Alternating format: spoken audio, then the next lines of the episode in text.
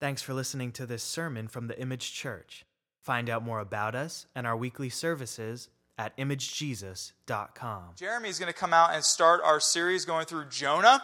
So, you guys excited about the new Jonah series? This is going to be pretty amazing. So, the title they came up with was Jonah, the Racist Runaway. And so, you're like, Jonah? Like, I'm named Jonah. My mom named me after Jonah in the Bible, and now this is going to be awkward. Yes, it is. But um, it's okay. It's going to be all right. There's grace for you, even though your name's Jonah. So, um, you're like, you're like, awkward, Matt. Stop. Okay. But we're going to go through this uh, really, really famous book, and I'm not teaching it. Uh, four guys are going to be teaching over four weeks. Um, Jeremy and Aaron are going to be preaching. Jay Harris is going to be preaching. And our friend, um, Pastor Cameron Triggs, will also be here one of the weeks uh, to preach through this amazing story. And so, that being said, I want you guys welcome uh, Jeremy out again to go through Jonah. Good morning. Good morning. All right. The sun broke through the clouds on September 16th, 1992, and God gifted Denise with another son, Nick, who would end up completing the trinity of all things music, the Jonas Brothers. Denise. What? Oh. Okay, uh, that makes more sense. I was. Okay. I was looking through TMZ. I couldn't find anything about Jonas Brothers being racist, but okay.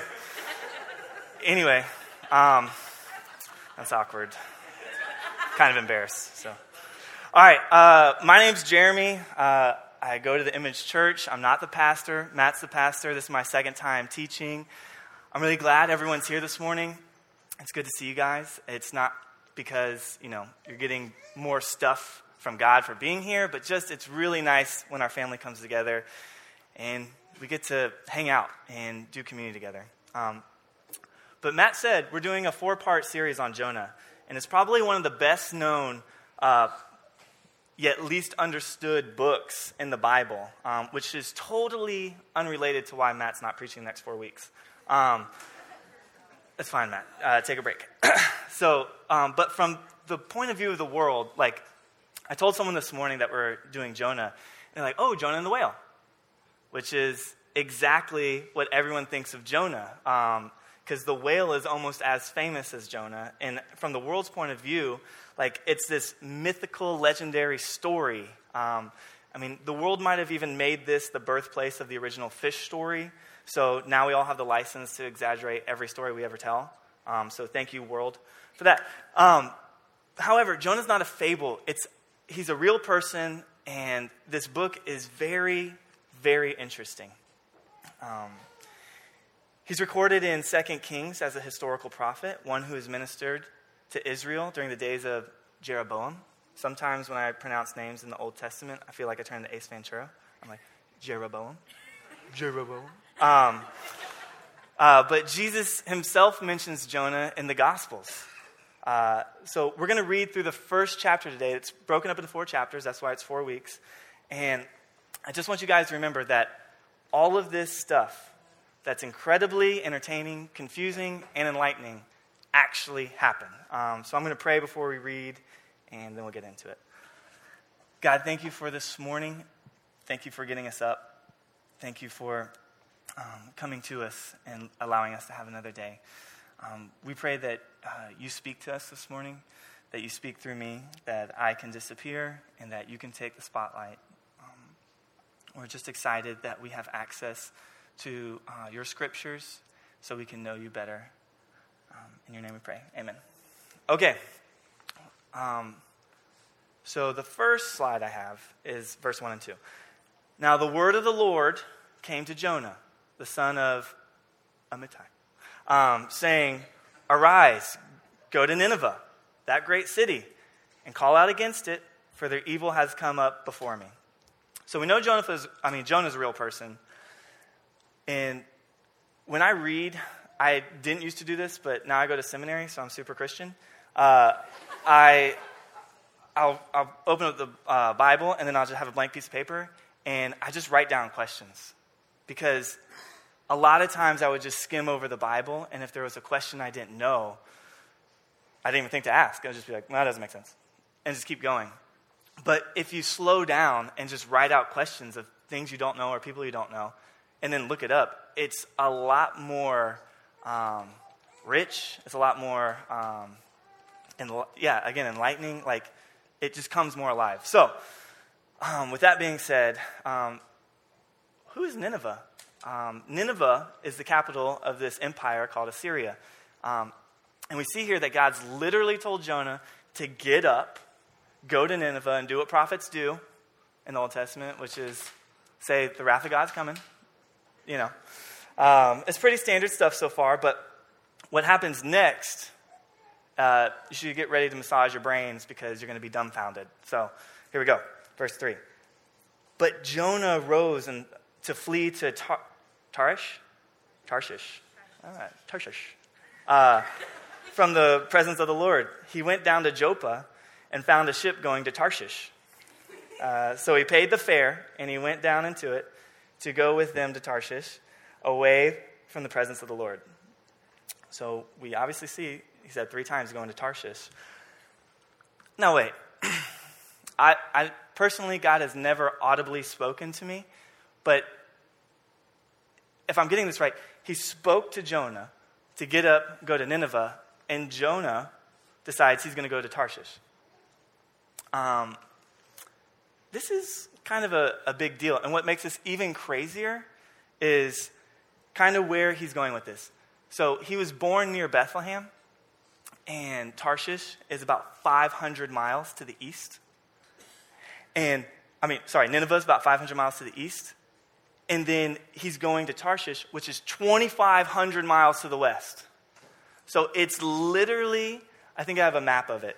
It's literally the furthest place he could go away.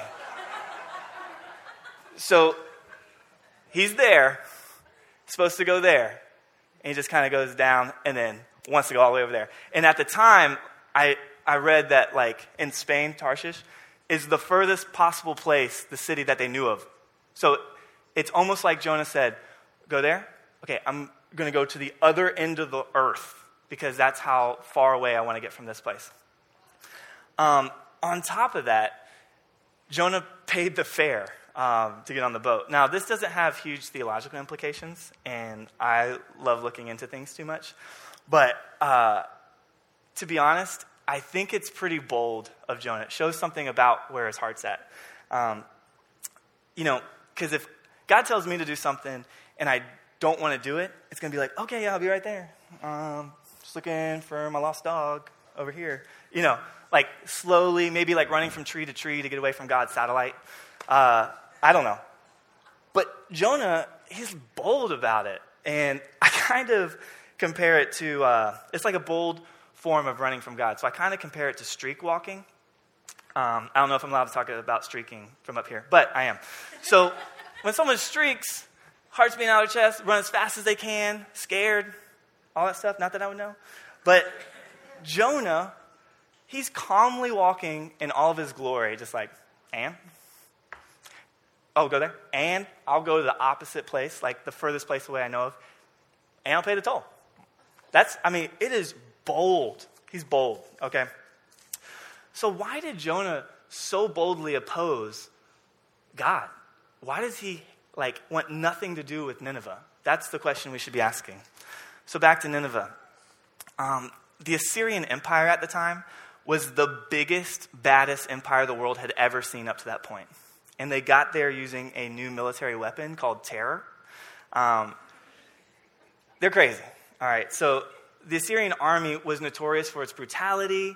Uh, they would, I, I, don't know, they would just do things that make 300 look like a G rated movie. And, uh, you know, mutilating prisoners, resettling whole populations, they didn't care. They rejoiced in their butchery. Um, and victims told other people about it. So everyone's terrified of Assyria. Um, actually, in the Old Testament, in Nahum 3 1 through 3, it talks about, um, I think it's, oh, it's up here. it says, it talks about Nineveh. It says, Woe to the bloody city, all full of lies and plunder, no end to the prey. The crack of the whip, the rumble of the wheel, galloping horse and bounding chariot, horsemen charging, flashing sword and glittering spear, host of slain, heaps of corpses, dead bodies without end, they stumble over the bodies. So there's not a lot of timeshares in Nineveh because this isn't a place you kind of want to visit, right? Um, so, this idolatrous, proud, ruthless nation bent on, you know, world conquest, to say, uh, also had a long been a threat to Israel. Uh, they continually made war with Israel, and they fought against the Jews. Uh, so, no, Jonah wasn't keen on going into the heart of enemy territory. Um, but there's another twist. And uh, Jonah didn't oppose God just because he was afraid. Later in the book, we find out that Jonah opposed God because he was angry. Uh, the two reasons Jonah went to Nineveh was, or didn't go to Nineveh, are fear and hate.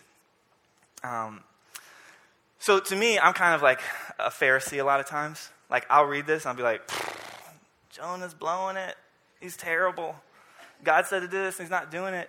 Like, I would do it. I don't know. And when I first read it, I was like, God tells me to go somewhere, I'm going to go there. But then I read a, a, comparison of what it would kind of be like, and it kind of changed my uh, heart a little bit. So imagine being a Jewish man.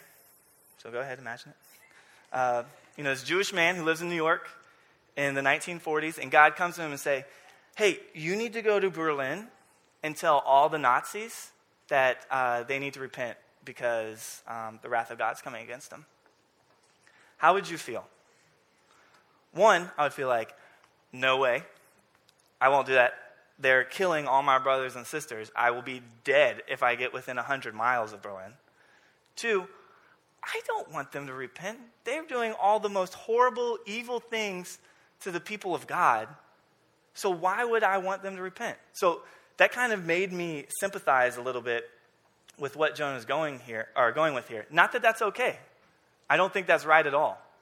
But it kind of humanized Jonah for me a little bit. But in this first chapter, we're going to deal with fear, and later the anger part comes out um, along, I think, like chapter three. But hashtag no spoilers. Okay. All right, let's keep reading. So now I'm going to read through the main part of chapter one. And it's a, it's a pretty awesome story. So sit back, kick your feet up. Don't kick the person in front of you. Um, verse 4. But the Lord, okay, so we know he's going to Tarshish. He's in the boat. He's paid his fare. He's out. But the Lord hurled a great wind upon the sea and there was a mighty tempest on the sea, so that the ship threatened to break up. Then the sailors were afraid, and each cried out to his God. And they hurled the cargo that was in the ship into the sea to lighten it for them. But Jonah had gone down into the inner part of the ship and had lain down and was fast asleep. So the captain came and said to him, What do you mean, you sleeper? Nice. Uh, Arise, call out your God. Perhaps the God will give a thought to us that we may not perish. And they said to one another, Come, let us cast lots, that we may know whose, on whose account this evil has come upon us. So they cast lots, lots, and the lot fell on Jonah. I'm going to stop real quick. So I've heard the term casting lots a lot, but just reading it this week, I really didn't know what it was. So I figured if I didn't know, other people might know. Um, so casting a lot it's, it's mentioned like 70 times in the Old Testament, about seven times in the New Testament. Um, we don't know exactly how it went down, but it's something like drawing sticks, see who gets the shortest, maybe flipping a stone to see what side it lands on, or rolling some die. I don't know. Uh, but the, the good thing about it is that, oh, here we go, um, that we know that in the New Testament, it doesn't, it instructs us not to do that anymore. Um, so this was a, a way and a method to make a decision in the Old Testament. But now, uh, because we have the completed Word of God, uh, as well as the indwelling Holy Spirit inside of us, um, we don't need to cast lots anymore. Uh, so we have the Word, the Spirit, and prayer, and they're all sufficient in discerning God's will today. Um, but again, this didn't occur after Pentecost, uh, so they cast lots. Jonah got the short end of the stick, literally. And naturally, everyone's attention turned to Jonah because they really wanted to know what he had to say. So we'll keep going. Verse 8 Then they said to him, Tell us on whose account this evil has come upon us. What is your occupation? And where do you come from? What is your country? And of what people are you? And he said to them, I am a Hebrew, and I fear the Lord, the God of heaven, who made the sea and the dry land. Then the men were exceedingly afraid and said to him, What is this you have done? For the men knew that he was fleeing from the presence of the Lord, for he had told them. Then they said to him, What shall we do that the sea may quiet down for us? And the sea grew more and more tempestuous. Is that how you say that? Okay, cool. Thank you, English teachers. Um, he said to them, Pick me up and hurl me into the sea. Then the sea will quiet down for you. For I know it is because of me that this great tempest has come upon you. Tempest is storm at the sea.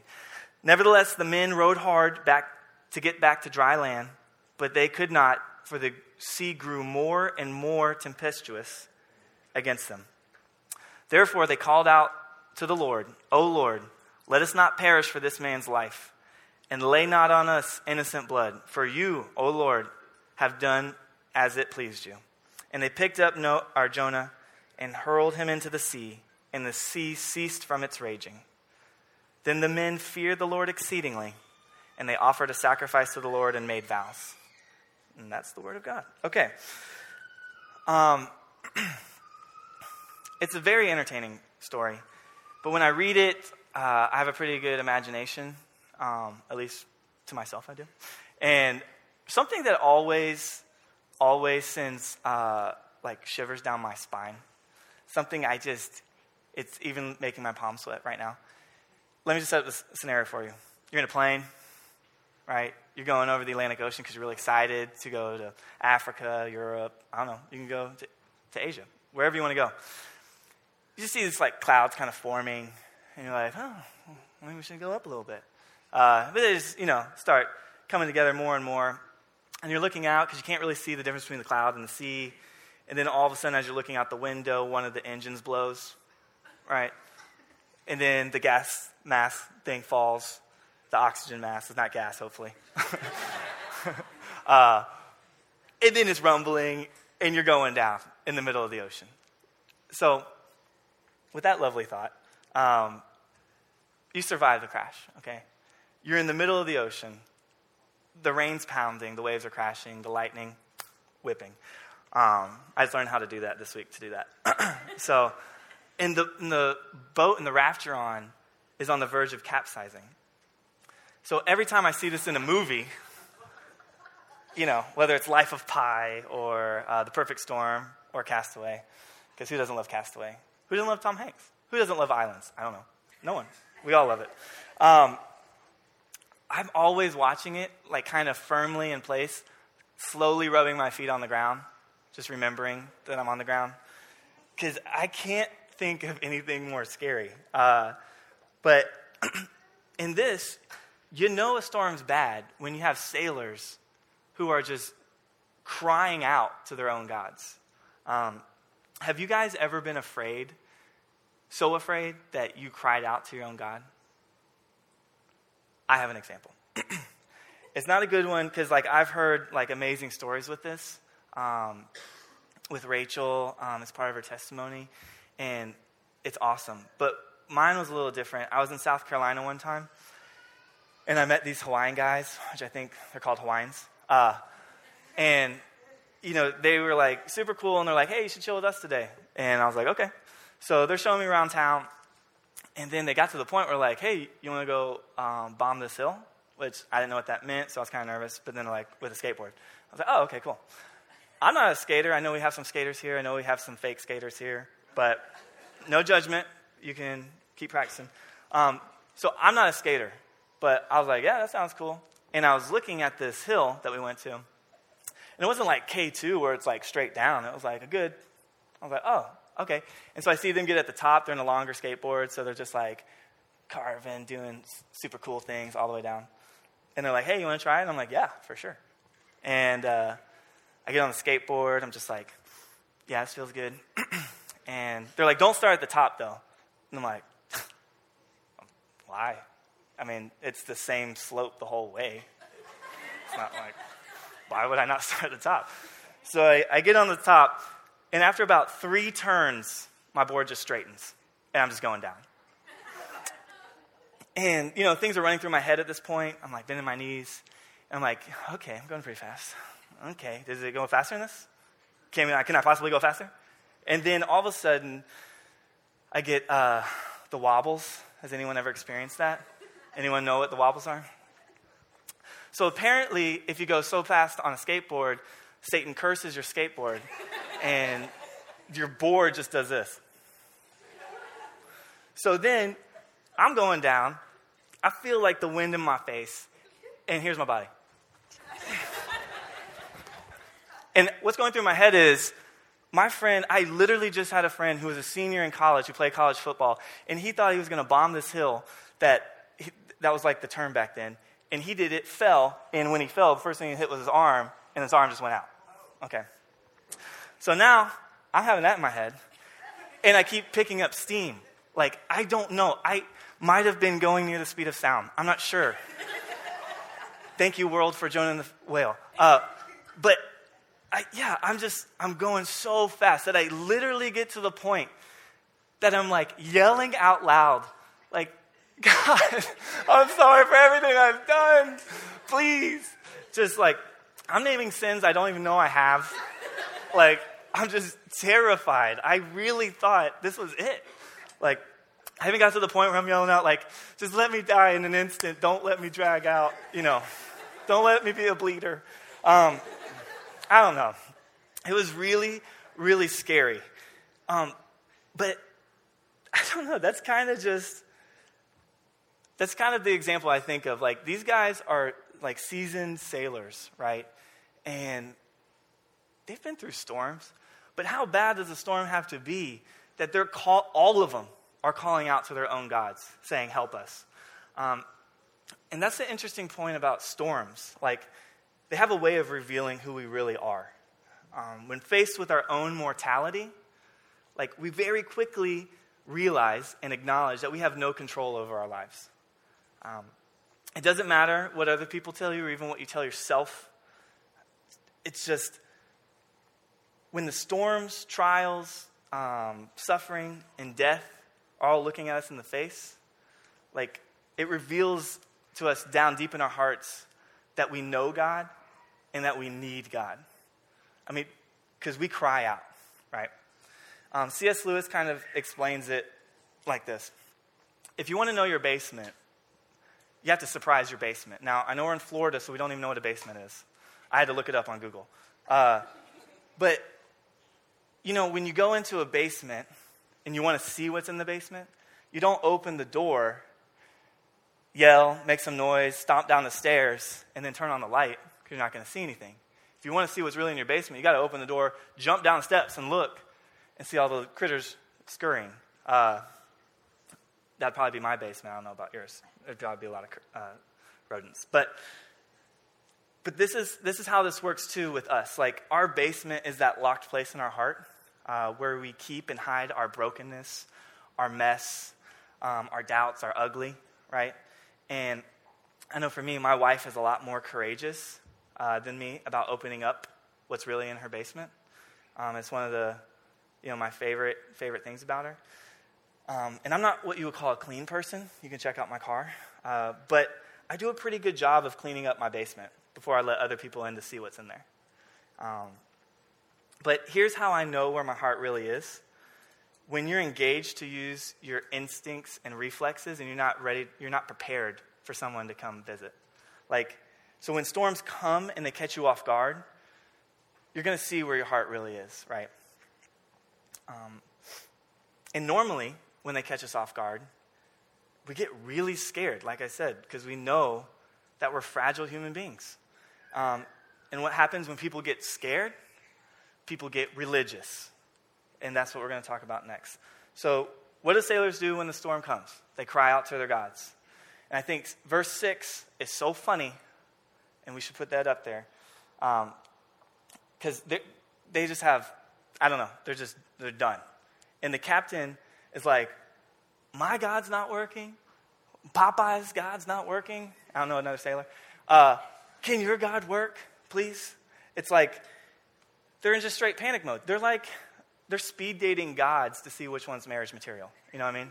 Like, they, they, they're just anything because they're burning so quickly through all these gods. Um, and how are their gods working out for them? Not great.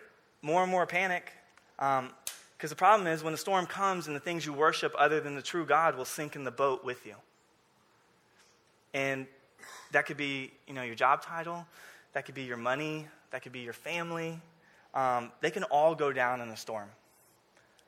So you will do your best to manage your storm, but ultimately your instincts cry out for something more. Okay? so after the lots are drawn, they ask Jonah, is, uh, if that is his God that would send such a storm on him. Because this storm is just bananas crazy. And they say, he says, Yes, this is who I am. This is my God. This is what he does. And um, they believe in Yahweh. It's like, sweet, end of story. Uh, right? But no, because then they say, What shall we do to you that the sea may quiet down for us? For the sea grew more and more tempestuous.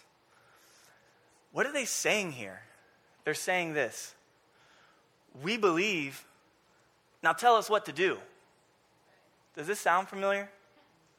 I mean, I think this is something our church really talks about and struggles with a lot. It's like, okay, I believe in God now, but now what do I do? What do I do? Um, but here's the thing like the sailors, um, our desire to know what to do next is coming out of fear. Um, Jesus isn't enough when we ask that. The sailors are calling out to Yahweh, but they're still just as scared as before when they're bargaining with God, just as they were with their idols. Um, what do they say after Jonah tells them to throw him in the water? So they ask, What do we do? And Jonah's like, Yeah, throw me in the water. They're like, I think they just have this moment of like, God, okay, so your prophet just told us to throw him in the water because, you know, we're scared of the storm. We're scared of you because you made the storm, and we don't want to die. But we also can't have the blood of your prophet on our hands. What are we supposed to do? So they look at each other and they just try rowing again. Like, because they don't even know what to do. And as we've already seen, you know, being non religious doesn't help you in your storm. You're desperate. You burn through all your options very quickly. Um, and being religious doesn't help you or your fear either because religion just acts like as a weight that just pulls you down faster. Why is that? Because you're all times, at all times, falling short of God's commandments. Be generous with your money. I mean, be very generous with your money. I fall short of that all the time. Care for the poor and the orphans. Just this morning, literally this morning, a guy came up to me and Jen as we were at Einstein Bagel, and he's like, Hey, do you have any money? I just want to buy some meat from Publix. And I had a credit card, I didn't have any money, but I was just like, I was literally weighing how far Publix was away. I was like, mm, Sorry, man, I have no cash okay. And he went off. And then what broke me was then he went to a car to ask another guy for money, and the guy just looked at him and just shut the door in his face without saying anything. And then he wouldn't even make eye contact with him. I was like, oh my gosh. And then Jen, Jen said, of course, I have cash. Why don't you ask me? I'm like, it's a good question. I don't know because I'm a terrible person. Uh, or how about love your enemies? How are y'all doing with that? Like, loving your enemies no matter what they do for you, or, what they've done to you, what they're doing to you, to love your enemies. We are all falling short of that. Um, and the more you see how far you fall short of being righteous and actually doing what God says, the further and further away from the surface of the water uh, you're looking at when you're drowning. Meaning, when you see how much you don't stack up to what being righteous is, you actually see how far away it is. And so you're drowning and you see no hope of getting to the surface. Um, so if religion doesn't help us with fear, what will? Um, Jonah says in verse 12, Pick me up and throw me in the sea.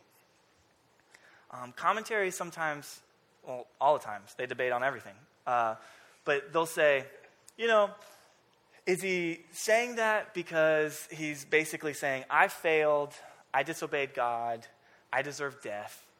Or is he saying, do not save my life. I would rather die than go to Nineveh. I'm not sure what he's saying, honestly. But it's probably somewhere in the middle of both those. And, uh, but it's interesting how Jonah adds, um, For I know it is because of me that this great tempest has come upon you. So the sage, Tim Keller, uh, points out that at this point, it's the first time Jonah actually starts thinking about someone else besides himself. That's interesting. He's, he's looking at these sailors saying, Your lives are in jeopardy because of me. Um, it's not right. You shouldn't have to die for me. Um, it's not fair. I'm sorry. I, I should die for you. I'm going to die for you. Um, so I'm going to die. Throw me in. Um, and then they were really scared, right? They didn't want to do it, but then they finally did, and what happens? In verse 15, it's calm. Um, so they packed up, or they picked up Jonah, hurled him into the sea, and the sea ceased from its raging. Then the men feared the Lord exceedingly. So the storm's over. Why are they still fearful? In verse 4 and 5, there's a storm, and there's fear. In verse 10 and 11, there's a bigger storm, so there's bigger fear. In verse 15, there's no storm, no fear? No, great fear. This is very interesting. And, um, you know, just a minute ago, these guys were literally messing their pants, saying, Please don't kill me. Don't kill us. Let us live. But something new has happened. Um, the new fear is one of amazement and awe and wonder in understanding who He is and how great God is. They have just witnessed a sacrifice of love. The sailors were trying to save Noah or Jonah, wrong sea. Um, but what Jonah um, was trying to say was, I don't want you to lose your life saving me. I would rather lose my life saving you. Throw me in. So he was a willing substitute, is basically what he's saying. Um, he's someone who's saying, I will die rather than you. And they were amazed at the sacrifice of love. Um, they were amazed at the wrath that God was bringing down upon him in the storm so like furiously and that God accepted this sacrifice of love. He calmed the seas afterwards. So the res- as a result, they began to experience the real fear of God, which isn't cowering or being frightened of who God is, but it's being filled with awe and wonder with who He is. Um, it's a fear that casts out all other fear because it's an amazement of His love.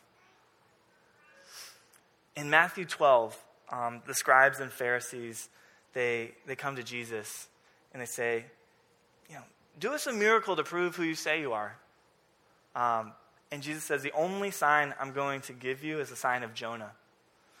For as Jonah was three days and three nights in the belly of a huge fish, so the Son of Man will be three days and three nights in the belly of the earth. And behold, a greater than Jonah is here. What does that mean? Like, right before this part where he's like, throw me in the sea, there's a lot of people in this building that are greater than Jonah in my mind. Because Jonah has not done anything that's that great. Um, but Jesus is saying that there's only one storm uh, that can truly sink you and destroy you. There's this one storm, one bomb, one fire, one disaster that can really take you out. And that's at the end of your life when you look at all the things you've done. How are you going to stand before God knowing what every person in here knows down deep? that we're guilty. That's going to be the storm that's going to sink you. And yet, Jesus says, I took the ultimate storm. I'm the ultimate Jonah. I went under not an ocean of water, but I went under an ocean of punishment and justice. I went under the only storm that could ever, ever take you out. And as a result, you will have calm eventually. That's the good news of the gospel. It's, it's amazing, amazing news. Life's not guaranteed to be easy, being a Christian. God actually makes it very clear that there's going to be suffering, trials, and pains, right? But we have hope. We are guilty of running away and rejecting God. All of us in here. Um, the storm of God's wrath is going to sink us, and nothing in this world um, is going to help us escape from his justice. That's the terrible news. Um, his storm should make us very, very afraid.